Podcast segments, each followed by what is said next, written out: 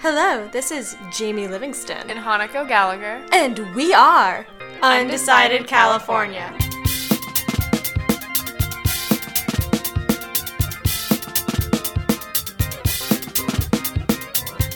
Welcome to episode one. Yes, this is our first episode ever.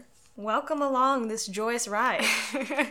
if the name didn't suggest it, which it probably wouldn't, we are a podcast aimed at informing the voters about upcoming propositions on the June and December ballot of 2018. So there are five propositions up for vote on the June 5th ballot, which is coming up in like a month. Yeah, it's around the corner. and we will be covering one or two propositions each week. This week we're covering two, and next Wednesday we'll be covering one, which is 68. So you can expect a new episode every Wednesday. Yeah, and we'll have interviews as well. It'll be kind of a compilation of different things going on. Yeah. But we'll definitely inform you about the propositions before you have to vote. It's our number one goal. And I know our voices sound very similar. They do sound similar. We're we apologize. We will try to have more. I'll unique- talk like way down here. Yes, and I will talk all the way up here. No, I can't do that the entire time. You will all hate me so much. Well, But it doesn't really matter if you know who you are as long as you get the information. that is the whole point is to inform you. I'm a recent graduate. This is Jamie, by the way, and I'm a recent graduate from Sonoma State University. I graduated with a degree in political science in December of 2017. I have interned for one political campaign and one nonprofit. I worked for my condo's congressional campaign, and I also worked for Emerge America in the fall of 2017, which is a nonprofit that recruits and trains women to run for office. I wanted to start this podcast because I really missed doing research for my degree. I really liked writing papers. When I left school, I kind of felt like this missing part of me in terms of doing research and looking more in depth into things. So, yeah, tell me about yourself, Hanako. I graduated from the University of Washington in Seattle with a degree in statistics and linguistics. So more of like the numbers side of things. And I, I never took a politics class. I didn't follow politics closely while I was there. And I also was away from California, which is where I was registered to vote. So I yeah, I was kind of out of touch with what was going on. So now I'm trying to inform myself as well as as many people as we can. Yeah. Yeah, I think our target audience is Hanako Gallagher right here. We're trying to get someone who's hip and cool, but also wants to be politically informed, but not intimidated by the information. And that's our overall goal Yeah. when it comes down to it. Um, we've known each other for quite some time. We grew up in the same town, Palo Alto, California, True. actually. We've known each other since high school. Well, we went to middle school together. We did go to middle school, but we weren't like friends in middle school. No, we don't have to talk about middle school. Middle school is a tragic time for all individuals. if you had a good time in middle school, There's something wrong with you. There's something wrong with you. You are an anomaly. But we became really good friends in high school, and we were in the same graduating class, and we've just stayed in touch over the years. And we were both hanging out at home, trying to figure out our lives together. And we're like, why don't we start this podcast? I actually Yeah. uh, came up with this idea for this podcast at the March for Our Lives this past March. Mm-hmm. This guy came up to me and was trying to get me to sign his ballot signature initiative for a proposition to be on the ballot in November of this year. And when I was asking him questions and trying to scrutinize and looking over the bill, he really didn't seem to have a lot of answers. And this was really troubling to me. When I looked into it later, I discovered that there were some like gaping issues within the bill. And this led me to understand that a lot of Californians don't really necessarily know what questions to ask when proposed with this proposition to sign a ballot initiative. A lot of individuals don't really know what they're voting on. And when it comes to voting, you should know 100% what you're getting yourself into. I want to inform people in a way that's not intimidating, that doesn't scare them, but also leaves them understanding what's going on and well informed. And entertained. Yeah. We want to be entertaining. Today, our table of contents is as follows I will be covering 70, and Hanako will be covering 69. Should I give a teaser for that? Or? Yeah, sure. Okay. So that has to do with oh, it's a it's a lockbox amendment. So Ooh, go find out what that means. what does that mean? I'm curious. Drawn in already. And then I will be covering Proposition 70, which is focused on increasing the state legislative vote in both the Assembly and Senate from a simple majority, which is just a 50 50 majority, to a supermajority, which is a two thirds majority, when deciding how to spend money collected from the cap and trade revenue in 2024. And if you don't know what cap and trade is, that's okay too. we will we will inform you.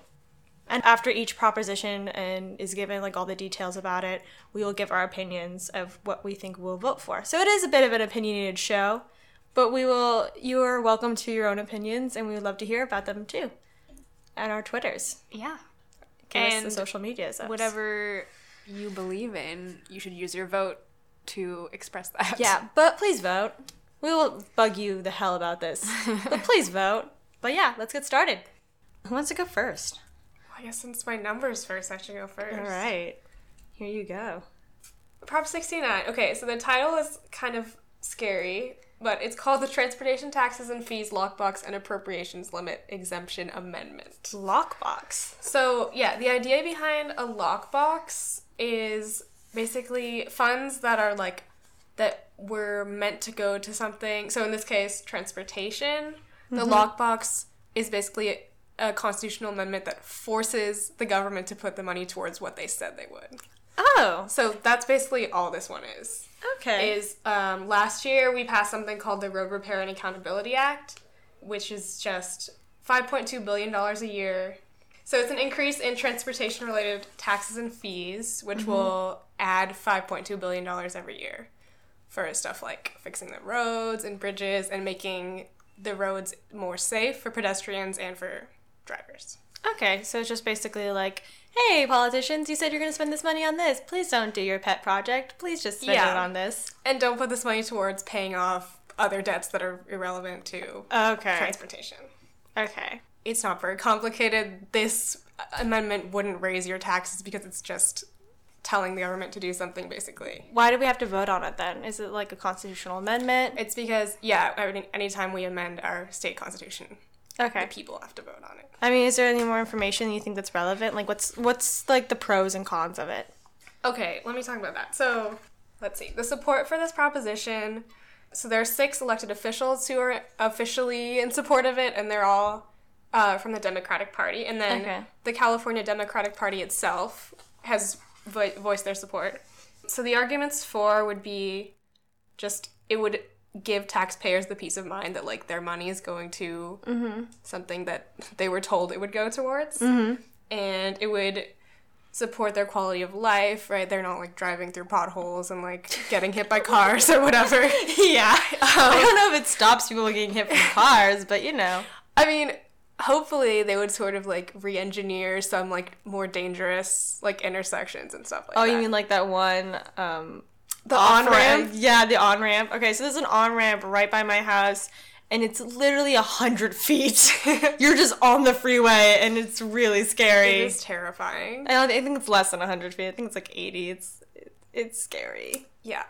So death traps like that hopefully will Yeah. be taken care of. What else? Oh, it promotes jobs because like the people that are fixing the roads, the people that are engineering bridges and like traffic lights and stuff will have more work to do Yay! and more funds to do the work with. Boost the economy. That's what I'm all about. Yeah. So who's against it? Who is against it? Um, two officials. They're both Republicans. One's a senator and one's a representative. Basically, they said, why would we need to amend the Constitution to force the government to use our money how they said they would? Like, it. They're basically saying it's like, it's an unnecessary thing. Then why be against it? Like, what's the difference? Yeah, I mean, it doesn't really affect you as as a person, as a citizen of California. all right. I think it sounds like a good idea. What's your stance on it?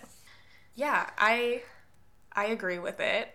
Okay. I think yeah, I had never heard of this before, but apparently lockbox amendments are like have been passed in like lots of other states for mm-hmm. like various like projects and taxes, so cool. It's not very controversial, I would say. All right, well, that's a good thing. So that was Prop 68. I think I would vote 69. 69. Yes, like the sexual position. Um, Exactly. the sexiest of the propositions. yes. Oh, yes. Definitely. Lock boxes. Um, yeah, I think I would vote for it. Vote yes. You never know. And I don't see any drawbacks from it. Like No. real drawbacks. If like their only concern is like, we shouldn't have to have it, then it's not really a concern. But we all know the government is kind of shady sometimes. Sometimes California's got sometimes a spending problem, but also California is the most prosperous state. I would say But we're not biased at all. we're not biased. It's not because we like live here or anything and love our California so much. That was Prop 69. So tell me about Prop 70. Ooh, Prop 70 is a fun one. it's uh it's exciting. So it's the Greenhouse Gas Reduction Reserve Fund Act. It's a mouthful. It is a mouthful. It's a fun one. I mean, yours was a mouthful too. True. And what it basically does is it's a constitutional amendment requiring voter approval from the state legislature and Californians. And if it passed, it would require a one time two thirds majority vote from uh, both the state and the assembly to spend tax money collected from the cap and trade revenue. Do you know what cap and trade is? I do not. Cap and trade is fun and sexy. All right. It is basically an idea that's kind of been used around the world. Like the EU uses it. There's a Providence in China that's really that's using it, um, and there's also Korea has been using it. Cap and trade basically tells businesses they can only release X amount of emissions, CO2 and greenhouse emissions. Oh, okay. Yeah. For California, that is 25,000 tons of CO2 can be emitted God. per business. Yeah, it's a lot. Okay. It's still a lot. um, and the trade factor is that businesses can, if they, you know, use less than that in their business, then they can trade, use those shares and trade them and spend, and like earn money from them and give them to a business or sell them to a business that Oh. doesn't have. so if you want to have more than your allotted emissions, you can buy. you can buy them from the state or another competing company. Okay. So then it encourages companies to sell to like reduce their emissions because they can make money off of it. Right. Yeah. Or Okay. and like if they don't, then they have to spend money to earn those emissions Okay. back. So basically, it's like a everyone can only do this. Uh, can only export this X amount of um, CO two, and it kind of makes it so it's level, and it's just trading who exports what. Okay. Yeah. Right. So the like overall cap for all businesses will stay the same. Yeah. So it only X amount of CO2 will still be emitted, but what happens is that for businesses, it kind of maneuvers around who gets to spend what. Yeah. The overall goal is to like reduce the cap over time. Mm-hmm. So it gets lower and lower, so businesses produce less and less CO2. Okay. Yeah. According to the Center for Climate and Energy Solutions, it's a nonprofit cap and trade program in California is estimated to reduce greenhouse gas emissions by 16% between 2013 and 2020. Okay. Have it 40% below 1990 levels in 2030. But So can you remind me again specifically what this proposition? is? Oh, okay, yeah. Let's. Yeah. if Californians voted yes, the state legislator in 24 would vote to how to use this money, and it would need a super majority versus just a regular majority. So that's really all that's changing. Is just it's making a super majority So versus a regular majority. What's majority. a super majority? a super majority is two thirds of the Okay. legislative branch. Okay. So both the Senate and the Assembly. Yeah. Makes sense. Yeah, it's a fun one. Cool. So anything else you wanted to say about that? I don't know. You want to ask me about the pros and cons? Oh yeah. Tell me who's in favor, tell me who's against, and what they have to say about it. Well, Jerry Brown is in favor, and then the author of the bill, Chad Mayes, the state representative who's a Republican, is also in favor, along with the California Chamber of Commerce. And they're in favor of this because it promotes cooperation and bipartisanship mm-hmm. in both the House and the Senate. Their idea is like it would make it harder for people to be responsible with it. Okay. I'm not 100% sure that's totally viable. Another one is that it would allow for more time to be evaluate the cap and trade benefits for California because the longer it's like being collected because it would take a while to negotiate a vote for this. It's it's going to take a lot more people. Mm-hmm. So the longer it kind of like sits there the more we can see how it's benefited californians but that's also a drawback because it works in to favor of the opposition of people from cap and trade because then it doesn't actually spend the money that needs to be spent mm. that would be that's generated from this. So it's like taking out a benefit of the cap and trade and just being like, oh, let's just look at it as it is, ignoring the fact that actually we're just taking out a giant benefit from it. Okay. Yeah. The cons are that it's going to be really difficult to pass a comprehensive bill mm-hmm. because it's going to just take so much more. And then also, there's also the factor of the tyranny of the minority. You know what that means? No, please explain. Okay, tyranny minority is a political science term where it means the small a small group of, the, of people, like the smaller percentage of the minority, can have a huge effect on the regulating or the policy of the larger group. So basically, if the majority, if the if this minority is more than one third, then mm. they have the power to like stop things from happening. Is that what you're saying? like all of them, just the small amount of people who are deciding to vote yes on it. So it's even smaller than that. Wait. Okay, so if you had like out of 100 people, there's 36 that were Republicans uh-huh. and 64 that are Democrats, right? yes, that does add up to 100. That does. Took me a minute to figure it out. Only two Republicans would be needed to switch that to a. No, more than two. Three Republicans would be needed to switch that vote. So really, those three Republicans can decide how, if, I see. Okay. yeah, if they vote yes or no. So all the power ends up in these like three people's hands. Yeah, basically, it's up in the Republicans' hands, the majority. They can kind of push the pendulum more to their side. Right. Yeah, it's exciting. Um, and people who are opposed to it are mainly Democrats, the California Democratic Party, along with the Coalition for Clean Air and several media outlets, basically local newspapers like the Monterey County Herald, Sacramento Bee, and San Francisco Bee. Okay. Have all come out against it. Which is kind of interesting the Democrats are against it because they are the majority of people who voted for it. Yeah. How does that work? So it was passed along with two other bills. The two other bills, one is AB 398 and extends cap and trade to 2030. So cap and trade was only supposed to be to 2020, now it's to 2030. Okay. And the other one creates new air pollution regulations. The cap and trade needed two thirds and the other one needed a simple majority Okay. in order to be able to do so, Jerry Brown had to negotiate with the Republicans and be like, you can have this bill, but we get cap and trade longer and we get more regulations on air pollution. Okay. And the Republicans were like, eh, no, I'm still going to vote against it. So all the Republicans voted against this bill, which I thought was kind of funny, but I think they were, you know, collectively voting against all of the bills. Yeah. And this one just got tied up into it. I see. But some Republicans did vote for it, including the author of the bill and the main supporter. Which is interesting why the Republican Party hasn't come out in favor of this because it really would kind of diminish the effects of cap and trade, and they're not in favor of cap and trade. This would be a definite policy they want to look Right. into. So it basically voting yes or no is like how much do you like cap and trade as an idea, as a policy in California. Mm-hmm. Yeah. Okay. So it's possible that Prop 70 could like could not pass, Mm-hmm. but we would still get cap and trade until 2030 and we would still get the other Yeah, we still you get mentioned. everything else. Okay. Yeah, everything else is still fine. You want to ask me a question? Oh, wait. Can you tell me about lawsuits related yes, to this proposition? yes, I can tell you about lawsuits. Why am I so excited? We This is- definitely did not discuss this we did not discuss this. I did not say please ask me about this lawsuit that occurred. I, this is the part of poli sci that I actually really like is when it gets all Drama. bitchy. Yeah, and they're like, hmm, I'm gonna like sue you, bitch, because you just like screwed up the language. And he's like, oh, okay, I have no comment on it. I kind of did, but whatever. Which is basically what happened. So it's um, Mayes versus Padilla. Padilla? Padilla? I don't know. Padilla. I should have looked this up before. I'm gonna call him Padilla. I don't think that's how you say it. So the plaintiff is uh, Chad Mayes, and he is the Republican supporter and author of this bill. Okay.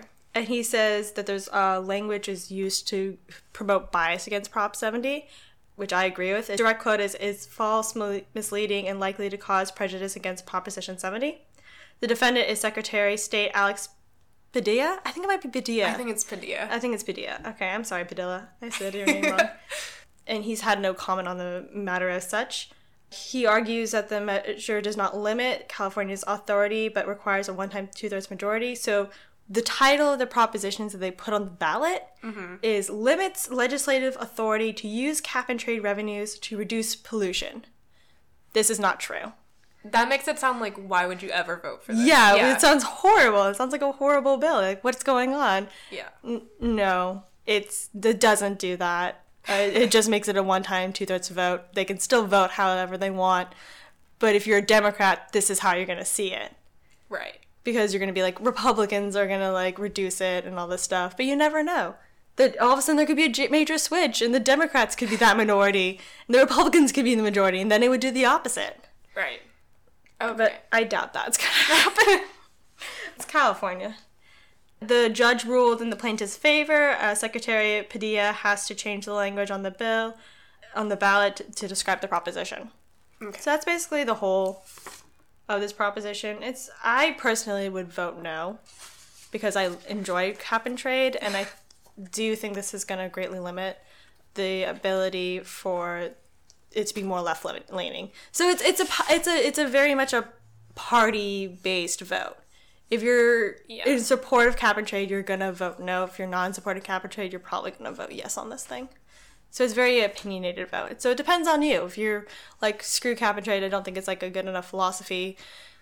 Then then vote yes. then vote yes. Or you're like, I don't trust those Democrats. They're going to be unwieldy with their spending, with this money, and they're going to spend it on things that don't need to be spent it on. Yeah. Then vote yes. But I don't think that's going to happen personally. so I'm going to vote no. What about you? Well, keeping in mind that I just learned what cap and trade is like five minutes ago, I think I would vote no.